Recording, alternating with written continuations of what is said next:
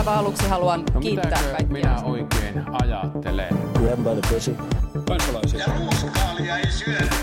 Mr. Gorbachev, tear down this wall. Politbyro. Erittäin hyvää perjantaita täältä Politbyrosta. Täällä jälleen Sini Korpinen. Jälleen täällä. Juha Töyrilä. Huomenta. Sekä minä, Matti Parpala. Ja kiitos ensinnäkin kaikille viime viikon livestä. Oli erittäin hauskaa ja erittäin hyvin saatiin sitten lopulta väkeä paikalle. Ja minähän sanoin, että ei kannata mainostaa yhtään enempää, koska nytkin oli siinä rajoilla, että mahtuivatko kaikki sisään. Eli seuraavalla kerralla pitää sitten ehkä järjestää isompi mesta, missä pidetään. Mut kiitos tosi paljon kaikille, jotka tuli. Ja kiitos Syllin pääsihteeri Sonjalle, joka murtautui johonkin varastoon ja roudasi lisää tuoleja paikan päälle. Se oli hyvä kyllä. Kyllä, erityiskiitos hänelle siitä, että hän käytti sitä avainta ja kantoi kaikki ne jutut sieltä. Kiitos paljon. Ja sitten kiitos siitä, että mä auttoi minua pääsemään yli kaikista mun lapsuuden traumoista, jossa mun bileisiin ei tullut kukaan. Aattele, niin iso merkitys tällä kaikella. Niin iso merkitys. Ei ollenkaan pieni. Niin.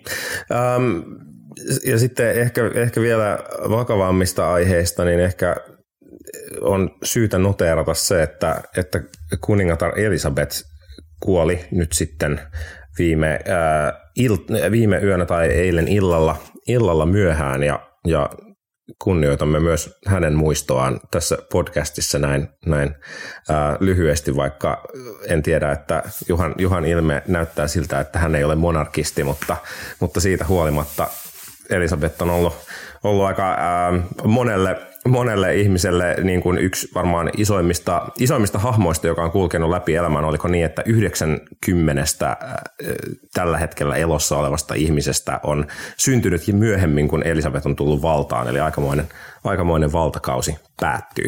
Mulla on kesken yöpöydällä Andrew Marrin niin kuin modernin Britannian poliittinen historia, ja se on siis käytännössä siis niin kuin tarina pääministereistä, jotka on ollut vallassa Elisabetin aikana, pois lukien ehkä kaksi ennen hänen valtakauttaan. Mutta joo, kyllä tässä taas kuulee, että kokoomuslaiset paljastaa monarkistisen nahkansa. Se on just näin. Mutta sitten viikon varsinaisiin aiheisiin, eli aloitetaan asiasta nimeltä sähkö- ja energiamarkkinoiden turbulenssi ja sitten kaikki toimenpiteet, mitä siihen liittyen on nyt tehty.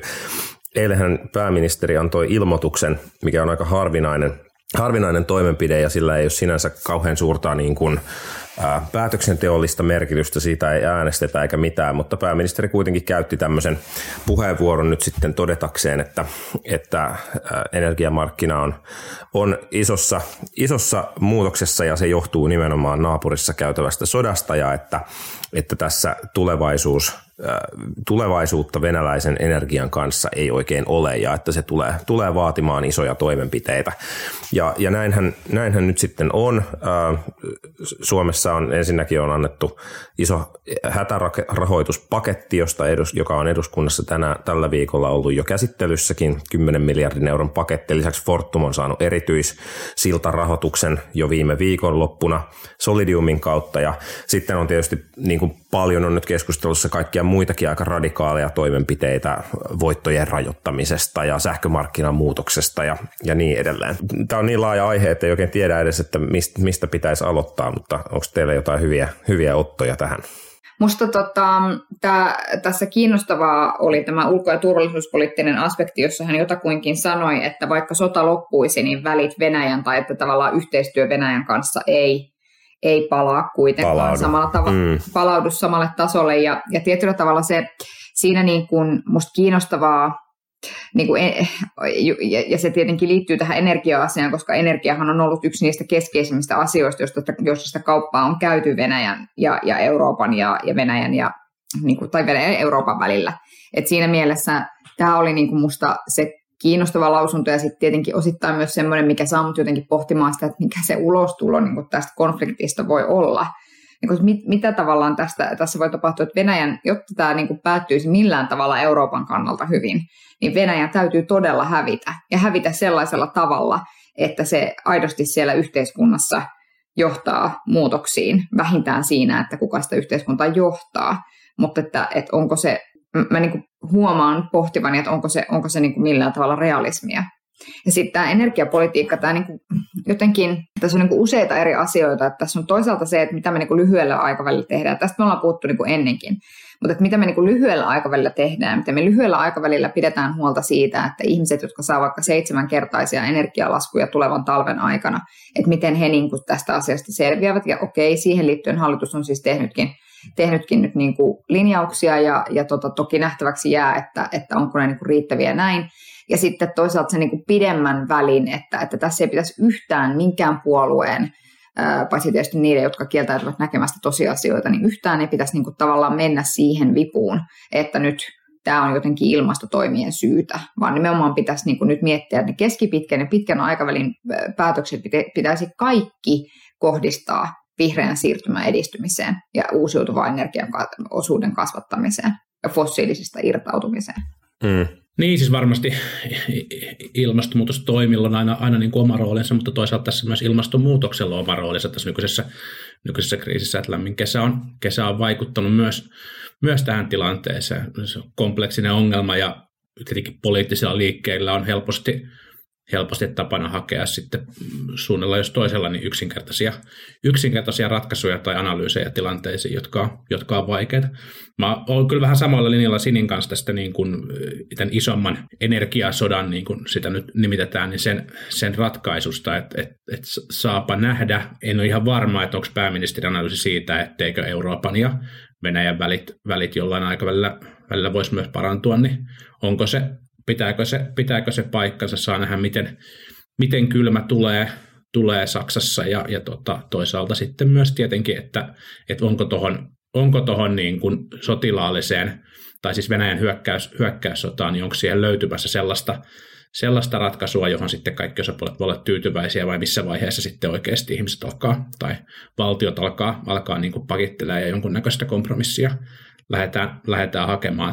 Saa nähdä, vaikea ennustaa tuossa suhteessa tulevaisuutta, mutta sitten tähän niin kuin akuuttiin tilanteeseen, niin kyllähän tässä nyt itse asiassa EU-tason päätökset vaikuttaa olevan niin kuin ne aivan keskeiset ratkaisut ja sinänsä komission esittelemä paketti, jossa oli pyritty ajattelemaan asiaa niin, että luotaisiin niin kuin mekanismi, jolla niin kuin valtiot pystyisivät keräämään rahoja, jolla pystyttäisiin tukemaan niin kuin ihmisten sähkölaskuja, mutta ei häirittäisi markkinamekanismia tavalla, joka niin kuin, vaikka siinä niin kuin ikään kuin olisikin kyse windfall-verosta, niin se ei niin kuin haittaisi sitä niin kuin energiayhtiöiden työtä, eikä toisaalta sitten kannustaisi kuitenkin tavallaan käyttäjiä, kuluttajia myös niin kuin vähentämään sähkön käyttöä, eli se ei poistaisi sitä sellaista niin kuin hinnan aiheuttamaa niin kuin kannustin vaikutusta, mutta saa nähdä, ilmeisesti komissio ei ole tuomassa sellaisia ehdotuksia, mitkä ei sitten jäsenmaissa kuitenkaan läpi menisi, että löytyykö tässä sitten jäsenmaiden tasolla niin kuin yhteistä näkemystä, niin se voi olla vielä vaikea paikka. Ja se hankaluus on se, että just jäsenmaiden energiajärjestelmät, joka on jossain määrin myöskin sääntelyympäristöjä, että ketkä siellä toimii, niin on kaikki vähän erilaisia, että ei ole välttämättä semmoista one size fits all ratkaisua myöskään kovin helppo tehdä.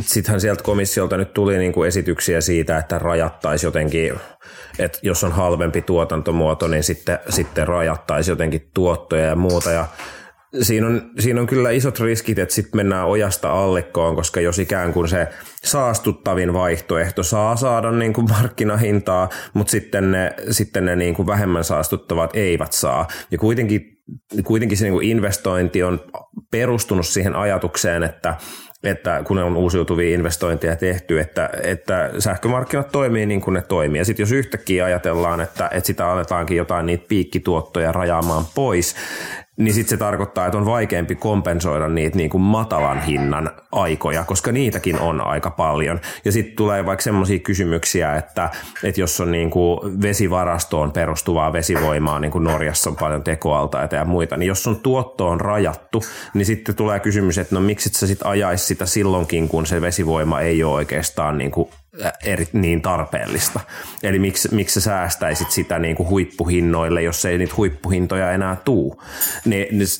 Tämä niin kuin markkinoiden ruuvaaminen ei ole mitenkään ihan yksinkertaista, ja sit siinä on niin kuin riskit ajaa niin kuin saada esimerkiksi vihreää siirtymää vastaan meneviä toimenpiteitä, jos vaikka tämä niin kuin kaasun irrottaminen muusta sähkön tuotannosta tapahtuisi. Kyllä. Siis just näin, ja siis käytännössä komissio on nyt sit perustellut tätä sillä, että uusiutuva energia saa nyt niin kuin odottamatonta hyötyä tästä todella poikkeuksellisesta tilanteesta, mutta tämähän on niin kuin, sen takia olisi niin kuin ok, kun se ei ole, se niin kuin uusiutuvan energian tekemä tuotto ei ole yhteydessä niihin tuotantokustannuksiin, niin sen takia olisi oikeus, niin kuin, olisi ok niin kuin, käytännössä verottaa näitä niin kuin tämän ylittäviä, joidenkin laskennallisten tuotantokustannusten ylittäviä voittoja näiltä yhtiöiltä, mutta niin kuin Sini usein näissä keskusteluissa toteaa, niin mehän ollaan menossa poikkeuksellisempiin aikoihin vaan kaiken aikaa tämän ilmastokriisin johdosta, ja sen takia tällaiset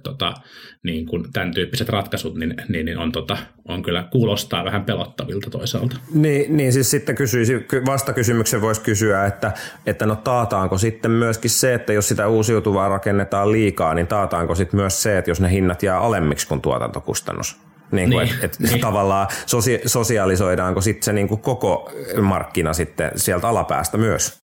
Niin, ja tässä on vähän sama juttu kuin se, että jos ikään kuin luodaan väliaikaisia tukimuotoja jollekin sellaiselle, mikä on niin kuin isossa kuvassa ei toivottua, niin niistä peruuttaminen on hirvittävän vaikeaa, koska sen jälkeen, kun on ikään kuin tullut joku saavutettu etu lainausmerkeissä tai joku saavutettu tilanne, niin sitten se, että yhtäkkiä lähdetään sitten niin kuin muuttamaan sitä lopputulemaa, niin siitä syntyy valtava vastustus. Niin kuin case, että jos esimerkiksi annetaan niin kuin kuljetusyrittäjille halvemmalla fossiilisia polttoaineita, niin mitäpä lottoa, että mikä niiden halukkuus on niin kuin luopua siitä vaikka 5 vuoden päästä tai 3 vuoden päästä. Mm. Että tavallaan se, että sit niiden toimenpiteidenkin pitäisi olla sellaisia, että sitten niinku aidosti niillä, niinku, että erotettaisiin toisestaan niinku se, että mitä lyhyellä aikavälillä niinku aidosti tehdään ja mikä siinä on se oikea ratkaisu, joka voi olla hyvin erityyppinen kuin se, mitä pitkällä aikavälillä tehdään. Et mä en esimerkiksi ole ihan vakuuttunut siitä, kannattaako lyhyellä aikavälillä tehdä valtavia muutoksia vaikkapa verotusjärjestelmiin, jos se ongelma on se, että niinku tässä hetkessä tietyllä tavalla meillä on tämä haaste, kun keskipitkällä aikavälillähän sitten, että ne on niin kuin musta verotus on niin ja verotus on tavallaan työkaluna niin raskas, että sen niin kuin sillä lyhytaikaisesti näiden haasteiden ratkaiseminen on mielestäni niin kuin väärä väline. Että tavallaan, että ehkä mä jotenkin ajattelen niin kuin vielä sitä, että Ehkä jos mä olisin poliitikko, niin mä ajattelisin ehkä jotenkin niin, että lyhytaikaiset toimenpiteet on sellaisia, joilla pyritään ikään kuin auttamaan ihmiset siitä siirtymästä yli. Ja sitten keskipitkän aikavälin tavoitteet on niitä, missä muutetaan investointeja tai verotusta tai niin kuin muita tällaisia jotenkin raskaampia. Ehkä näinkin, mutta kyllä tässä mun mielestä on tässä tavallaan niin kuin siinä, miten Euroopassa sähkömarkkinat on järjestetty, niin on sellaisia rakenteellisia asioita, jotka niin kuin erityisesti tuntuu vaikuttavan tässä kriisissä.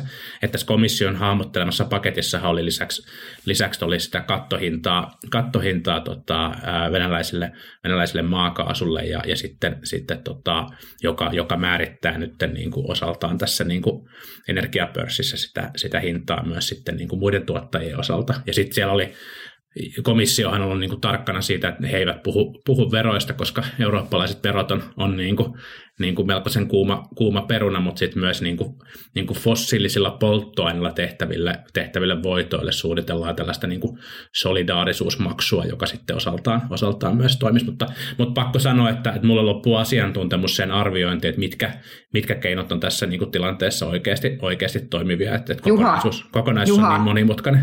Silloin kun me ollaan allekirjoitettu keskinäinen sopimus Niin, silloin kun me ollaan allekirjoittu meidän keskinäinen sopimus siitä, että tätä podcastia tehdään, niin sä oot luopunut sun oikeudesta sanoa ikinä noin. Tässä podcastissa on aina riittävä asiantuntemus kommentoida ihan kaikkea. Se on. Mun mielestä kannattaa tehdä hyviä toimenpiteitä ja välttää niitä huonoja toimenpiteitä ja silleen, että no niin, ilmastonmuutosta torjutaan, mutta kaikilla on varaa sähköä ja kukaan ei kuole kylmyyteen. Niin nämä olisi kyllä näillä prinsiipeillä eteenpäin. Töyrylän prinsiipit. Sen lisäksi Suomen hallitusta lainaten, niin siis energiayhtiöille voidaan antaa 10 miljardia euroa tukea, mutta veronmaksajien rahaa ei itse asiassa liiku tässä ollenkaan. Et huoli pois. Se on Marinin paradoksi. Ja myös siis niin kuin oppositiosta, niin myös niin kuin täysin mahdottomassa neuvottelutilanteessa niin itse asiassa Uniper-kaupoista on niin kuin lisää hyötyä Fortumille. Kyllä. Nämä jos toteutus, niin tällaisella paketilla olisin valmis menemään eteenpäin, jos olisin poliitikko. Niin, joo, kyllä. Siinä on ihan hyvin paalutettu. Paalutuksesta eteenpäin toiseen paaluttajaan, eli Jallis Harkimoon, josta oli juttu tässä sunnuntain lehdessä ja pohdittiin hänen yhteyksiä Venäjälle ja ehkä se meille kiinnostava kulma siinä on se, että häntä sitten tosiaan pyydettiin kokoomuksen ehdokkaaksi ja sitten on nyt pyöritelty hieman sen jälkeen, on sitten pyöritelty mediassa ja sosiaalisessa mediassa sitä, että mistä tulivat sitten rahat puheenjohtajakampanjaan Petteri Orpolle, jota myöskin Harkimo tuki ja auttoi kuulemma varainkeruussa jonkun verran ja näytti, että siitä tulee niin kuin jonkunlainen myrsky vesilasissa, mutta ehkä en ole varma, että onko siinä sitten aiheita sen isompaan juttuun vai onko? Niin, ehkä tämä niinku auttaa nyt taas niinku hyvin. Mä jotenkin mietin tässä sitä, että et kun on näitä ihmisiä, jotka on tehneet Venäjän kanssa viime aikoina kaiken näköistä niinku diilejä ja muuta, siis suomalaisia liikemiehiä ja muita, joista Harkimo on niinku toki vain yksi, niin ehkä jotenkin se, että tuntuu, että siellä on hirveän vahvasti jotenkin semmoinen kokemus, että emme ole tehneet mitään väärää ja mehän olemme vain tässä hoitaneet näitä asioitamme ja niin edelleen ja niin edelleen. Niin tavallaan tämä on ollut musta niinku, ja mä itse pidän tosi hyvänä, että näitä kaivetaan. Kaivetaan ihmeessä kaikki, ja kyllä pitää olla todella kriittinen siis siihen, että jos meillä politiikassa vaikuttaa ihmisiä, jotka saavat jonkinlaista tukea tai jotka ikään kuin ovat omilla rahoillaan tukemassa, jotka tulee niinku Venäjältä meillä suomalaisia poliitikkoja, niin musta se on niinku todella kriittinen ja hyvä keskustelu, mitä pitääkin käydä. Mutta juuri tavallaan seuraamusten puolelta, että ehkä ennen kaikkea mä toivon, että tämä saa ihmiset ajattelemaan sitä, että minkälaista tarkoitusperistä käsin tämä ihminen politiikassa toimii.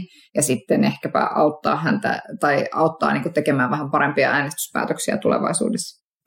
Niin ehkä itse asiassa vielä täyden edellistä, että kun puhuin myrskystä vesilasissa, niin tarkoitin sitä, että niin kuin just poliitikkojen Venäjä-yhteydet ja se, että onko oligarkeilla jonkunlainen pääsy tai onko Venäjällä jonkunlainen pääsy Suomen politiikkaan, on niin kuin äärimmäisen tärkeä aihe ja siitä on niin kuin hyvä olla niin kuin tiukkana ja vähän ylikriittinenkin. Sitten se niin kuin toinen puoli asiaa, missä olisit käsitelty sitä, kun Petteri Orpon puheenjohtajakampanja oli niin poikkeuksellisen suuri ja muuta, niin se oli ehkä se niin kuin jotenkin tuntui vähemmän relevantilta. Kaikki kokoomuslaiset kampanjoijat ja joskus vaalikampanjoita tehdään, tiedämme, että koska meillä ei juurikaan puolueen piirissä ole niin kuin esimerkiksi niin kuin osaavat graafikot, joita on, niin niitä on niin vähän, että he käyttää ilmaistyönsä kyllä aika nopeasti pois, jos sellaista lähtevät tekemään, että me joudumme niin kuin ostamaan usein niin kuin kaikki palvelut ja ystävät ja muut, jotka sitten kampanjaa tulevat tekemään, niin sen takia siihen menee niin paljon rahaa ja monissa muissa puolueissa sitten pääsee vähemmällä, että ei se Orpon puheenjohtajakampanja ole nyt niin, suuruus ole niin erityinen juttu. Mutta eikös kokoomuksen pitää olla se kykypuolue, että minkä takia muissa puolueissa sitten on näitä kyvykkäitä ihmisiä enemmän? Ja siis kaikki on niin kyvykkäitä, että he laskuttaa omasta työstään, se on se meidän ongelma. Se oli se Osmo Soininvaaran vanha tokaisu kokoomuksesta ja kokoomusnuorista, että siellä puolella kaikki, jolla on niin kuin vähänkään älliä tai kyvykkyyttä, niin päätyy bisneselämään ja loput jää sinne puolueeseen. Sitten tähän liittyy vielä sitten tämä twisti siitä, että yhdysvaltaislähteistä kerrottiin, että ennen sitä Harkimon eduskuntavaalikampanjaa niin Suomesta olisi esitetty toive, että Harkimoa ei lisättäisi niihin Yhdysvaltain silloisiin Krimin valtaukseen liittyviin pakotelistoihin, ja että tämä olisi tullut Suomesta tämä toive sen takia, että tässä saattaisi olla niin kuin liittyen tähän lätkähalliin ja jokereihin semmoinen niin kuin kansalaismielipidettä heikentävä aspekti, mutta tämä taisi jäädä vähän vielä avoimeksi, mutta tähän liittyen kyllä viikon suosikkisitaatti silloiselta ulkoministeri Erkki Tuomiojalta, joka kommentoi tätä, että onko hän ollut vaikuttamassa siihen, että Harkimo ei pakotelistalle päätynyt. Tuomioja sanoi, että tämä on minulle ihan uusi asia, ja sitä paitsi jos minulta olisi kysytty, niin olisi sanonut, että siitä vaan. Siinä on sellaista ekin osoittamaa lämpöä, jota olemme oppineet nauttimaan vuosikymmenten mittaan. Ja siinä oli lausunto, jota ei tarvitse epäillä. Ei, mutta hän on mielestäni myös ihan niin kuin oikeassa. Että musta niin kuin lähtökohta on se, että jos sille löytyy perusteet, että joku ihminen asetetaan sille pakotelistalle, niin tällä ei kenenkään tässä maassa, joka pystyy siihen asiaan vaikuttamaan, pitäisi sellaista vaikutusvaltaa käyttää. Absoluut ei. Niin. Musta se on ihan niin kuin selvää. Toki se on niinku, no. Se on niinku tavallaan niinku, siis eihän ole mitään niinku sellaisia absoluuttisia perusteita siitä, että millä perusteella pakotellista pitää koota tai ei. Nehän on niinku painostuskeinoja, niinku kansainvälisen politiikan painostuskeinoja, ja siinä on niinku, sinänsä ne on mun mielestä niinku aina niinku tarkoituksenmukaisuusperiaatteella koottuja, ja sitten voi olla perustellusti sitä mieltä, että pakotelistojen pitäisi olla paljon kattavampia tai paljon suppeampia ja kohdennetumpia, ja sitten voidaan niinku tavallaan debatoida siitä, että mikä toimii. En mä osaa vielä niinku julkisuudessa olleiden tietojen perusteella arvioida sitä, että olisiko Harkimo kuulunut jollekin pakotelistalle vai ei. Tosi vaikea sanoa. Mutta siis mun pointtini onkin siis se, että en mäkään tiedä, että olisiko se sinne kuulunut vai ei, koska en mä niinku tiedä, mitä ne perusteet ovat niinku olleet, mutta mä lähtökohtaisesti siis ajattelen niin, että jos joku toinen maa on katsonut, että siellä liikkuu, että tavallaan siihen on syyt, niin sitten mä niinku melkein ajattelen niin, että so be itten, että ei siinä pitäisi olla mitään niinku ikään kuin meidän poliittisen tai virkamiesjohdon puolelta minkään näköistä niinku vaikuttamista. No yleisesti kyllä niin kuin ehkä just sitä 2014 pakotehässäkkää omassa lopputyössä tarkasteltua, niin voi todeta, että niin kuin EU ja Suomi tulivat siihen tilanteeseen niin kuin totaalisen valmistautumattomina. Ja sitä koko, niin kuin, ei nyt ehkä koko operaatiota, mutta oikeasti tosi isoilta osin sitä, niin kuin, että miten Ukrainan siihen Krimin valtauksen reagoidaan, niin sitä johdettiin niin kuin Washingtonista käsin tosi isosta osin. Ja silloin niin kuin tavallaan heiluttiin sen kokoisilla pensseleillä, että ei todellakaan käytetty välttämättä, niin kuin, tai että oli oikeasti myöskin niin kuin matalat kynnykset, millä sitten niin kuin tehtiin tiettyjä toimenpiteitä ja näin. Ja on ihan selvää, että varmasti niin kuin eri maissa on sit käytetty harkintavaltaa sen suhteen, että miten heidän kansalaisiaan asetetaan niille pakotelistoille. Ja sitten se, että tämä kommentti ei nyt spesifisesti liity Harkimoon, ja sanoisin, että niin kuin sen, mitä me tiedetään niin kuin hänen yhteyksistään, niin voi ihan hyvin olla, että hän olisi itse asiassa kyllä kuulunut sinne listalle, mutta että vaan pakko kommentoida, kun Sini sanoit, että ei siihen pitäisi niinku puuttua, niin mun mielestä kyllä, niinku, kyllä kansallisten valtioiden pitäisi kuitenkin siihen ottaa kantaa, että miten niinku heidän kansalaisiaan kohdellaan, että ei me nyt voida niinku ihan Yhdysvaltojen heittopussiksi kuitenkaan heittäytyä. Niin hieno maa kuin se onkin. Siis toki, mutta että sitten myöskin, miten mä sen siis...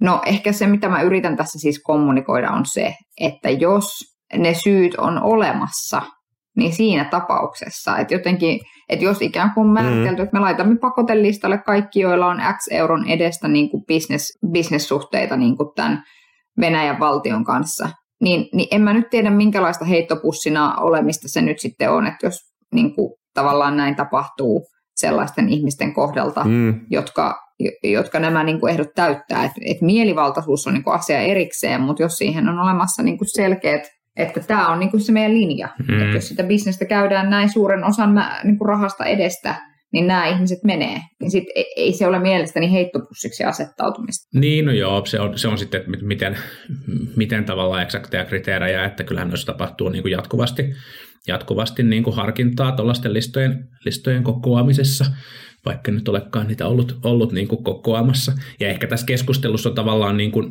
mä olen siis samaa mieltä siitä, että on hyvä, että tavallaan näitä yhteyksiä avataan ja etenkin yhteyksiä niin kuin politiikan puolelle avataan ja katsotaan, että minkälaisia sitten sellaisia niin kuin tavallaan julkisuuden niin kuin arvioitavissa olevia kontakteja sieltä löytyy, mutta toki muistetaan kuitenkin se, että me ollaan oltu Venäjän rajanaapuri ja tässä on niin kuin vuosikymmenten ajan käyty niin kuin kaikennäköistä kauppaa, että ei se myöskään tavallaan ei voida katsoa niin kuin jälkeenpäin myöskään siten, että kaikki tavallaan liiketoiminta niin kuin suomalaisten ja venäläisten välillä on niin kuin suspektia.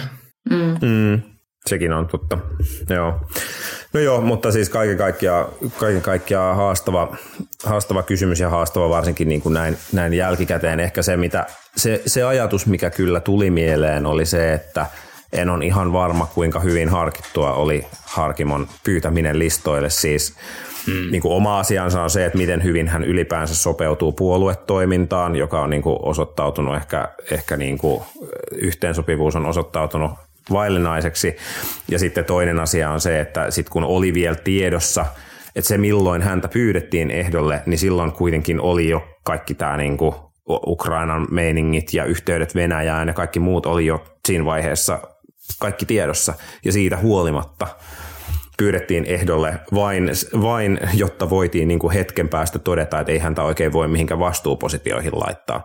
Niin silleen, no, mutta toki puheenjohtaja, joka sen kutsun ilmeisesti esitti, niin aika nopeasti sitten hänen puheenjohtajan tehtävät myös päättyivät, että se siitä storista. Niin, joo. Ja siis sinänsä tavallaan se, että henkilö on kansanedustaja, niin sehän ei vielä tarkoita sitä, että hän minkä vastuun tehtäviä olisi päätyvässä. Että. Ei tietenkään. Ei tietenkään. Näinkin se on.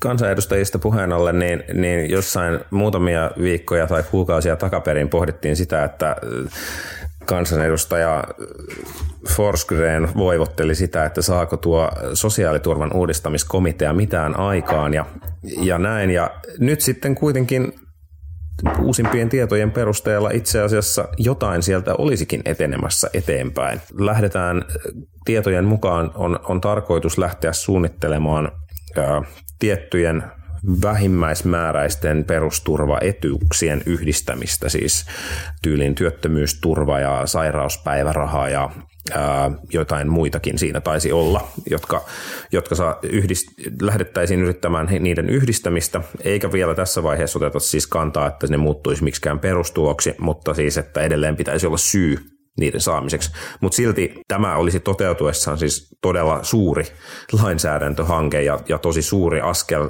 kuitenkin satojen tuhansien ihmisten tukimuoto tällä hetkellä.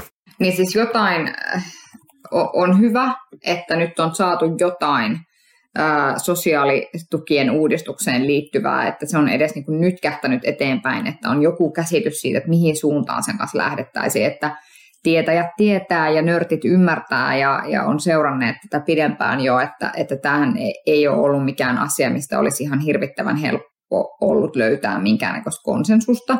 Niin siinä mielessä on kyllä se, että et nyt jonkinlaista yhteistä näkemystä tästä, että minkälainen perusturvaetuus meillä voisi niin kuin olla, niin se on oikeasti iso asia sen lisäksi, että se on iso hanke.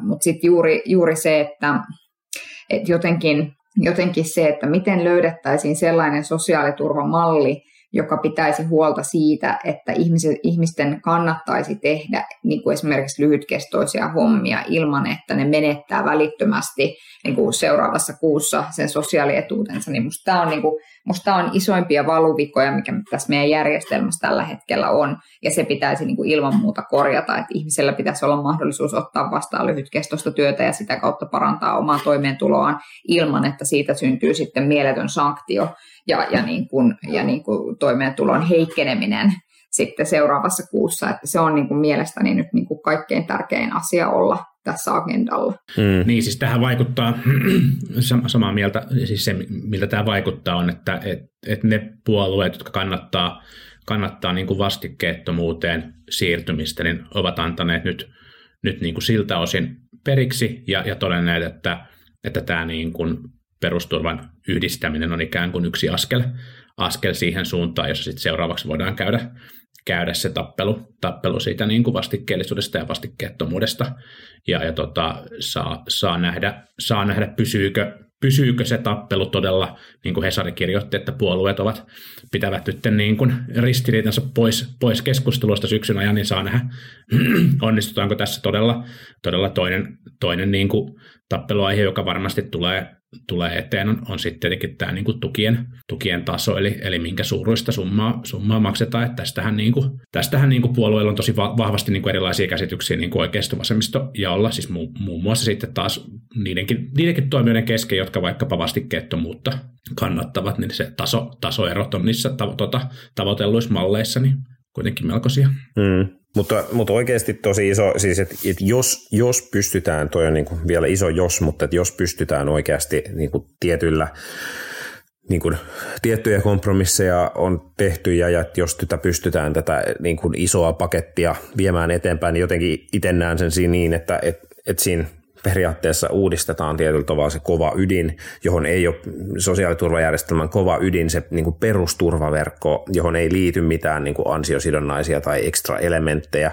Kun se saadaan yhdistettyä, niin sitten sen jälkeen on huomattavasti helpompi niin kuin puhua niistä muista elementeistä tai että kun nyt tämä sotu-uudistuskeskustelu vähän niin kuin junnaa siinä, että oikein mitään ei voi tehdä, koska kaikki muutokset olisi niin hemmetin työläitä, niin nyt jos kuitenkin saataisiin tehtyä sen tyyppinen yksi työläs, kyllä, muutos, mutta että yksi työläs muutos, jolla yksinkertaistettaisiin sitä pakettia, niin sitten niin kuin myöhemmät päätökset sit erinäköisistä käytännöllisistä ja periaatteellisistakin uudistuksista olisi sit niin kuin teknisesti helpompia toteuttaa. Et ei pidä aliarvioida tosiaan sitä niin kuin sen niin kuin säädösten muuttamiseen ja tekniseen toteuttamiseen kuluvaa vaivaa, mikä on tosi iso inertia tässä niin kuin uudistustyössä ollut ja tulee jatkossakin olemaan. Tämä on nyt askel niin kuin sitä, ainakin yhtä ratkaisua kohti siinä mielessä. Niin ihan totta, ja ehkä kansanedustaja Forsgrenille voi lähettää siis terveiset, että kyllä se kokoustaminen kannattaa.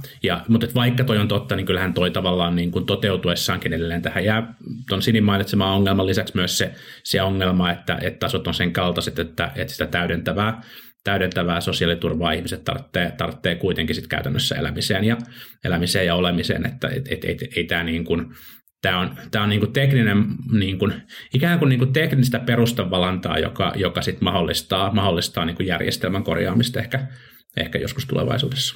Yes, just noin. Ja siis, että se ihmisten kannalta se muutos oikeasti tässä vaiheessa, mikäli nämä perusetuudet tietyllä tavalla niin kun yhdistettäisiin, niin tarkoittaisi oikeastaan vain ja ainoastaan sitä, että tietyissä tilanteissa sä haet aina sitä samaa tiettyä, että sulla ei ole niin kuin erillistä rahaa niin kuin vähimmäismääräiselle sairauspäivärahalle tai vähimmäismääräiselle vanhempainpäivärahalle tai työttömän peruspäivärahalle, vaan sä haet aina sitä saman nimistä etuutta, mikä tietenkin tekee sit järjestelmästä itsessään tosi niin kuin paljon yksinkertaisemman kuin mitä se tällä hetkellä on, mutta sinänsä niin kuin tosiaan, kuten Juha sanoi, niin eihän tämä niin kuin sille ikään kuin sille sosiaaliturvan sisällölle mitään tee vielä, tai sille, että juuri tälle mainitsemallani ongelmalle, että se on täsmälleen kuten Juha Töyrilä sanoi, ja olipa hyvä, että kulutin nämä viimeiset 2 minuuttia nyt sanomalla, että just niin kuin Juha sanoi. Niin. Mutta ajatelkaa niitä säästöjä, mitä tulee, kun noita turvamalleja yhdistetään ja sitten lomakkeiden määrää pystytään vähentämään, selvitään vain yhdellä lomakkeella 3 tai 4 sijaan. Mm. Mm. Kela voi vähentää tietojärjestelmien määrää ja käsittelijöiden määrää ja no, en tiedä. Kovalevyjen koko ajan voidaan vähän pienentää siellä. Kyllä, totta. Paperia printataan vähemmän. Joo, no niin, mutta sitä utopiaa kohti sitä utopiaa odotellessamme, niin voimme päättää tämän jakson ja todeta, että jatkamme taas ensi viikolla. Ehkä itse asiassa jo torstaina. Katsotaan, miten käy. Katsotaan. Tulevaisuutta ei ole kukaan ennustaa. Juha, mitä mä sanoin sulle tuosta epävarmuudesta tässä co-host-hommassa? Ei epävarmuutta. Sä oot co-host. Näin. Toisaalta. Kyllä. No niin. jossitellaan sitten lisää ensi viikolla. Hei hei. Moikka. Moi moi. Politbyro.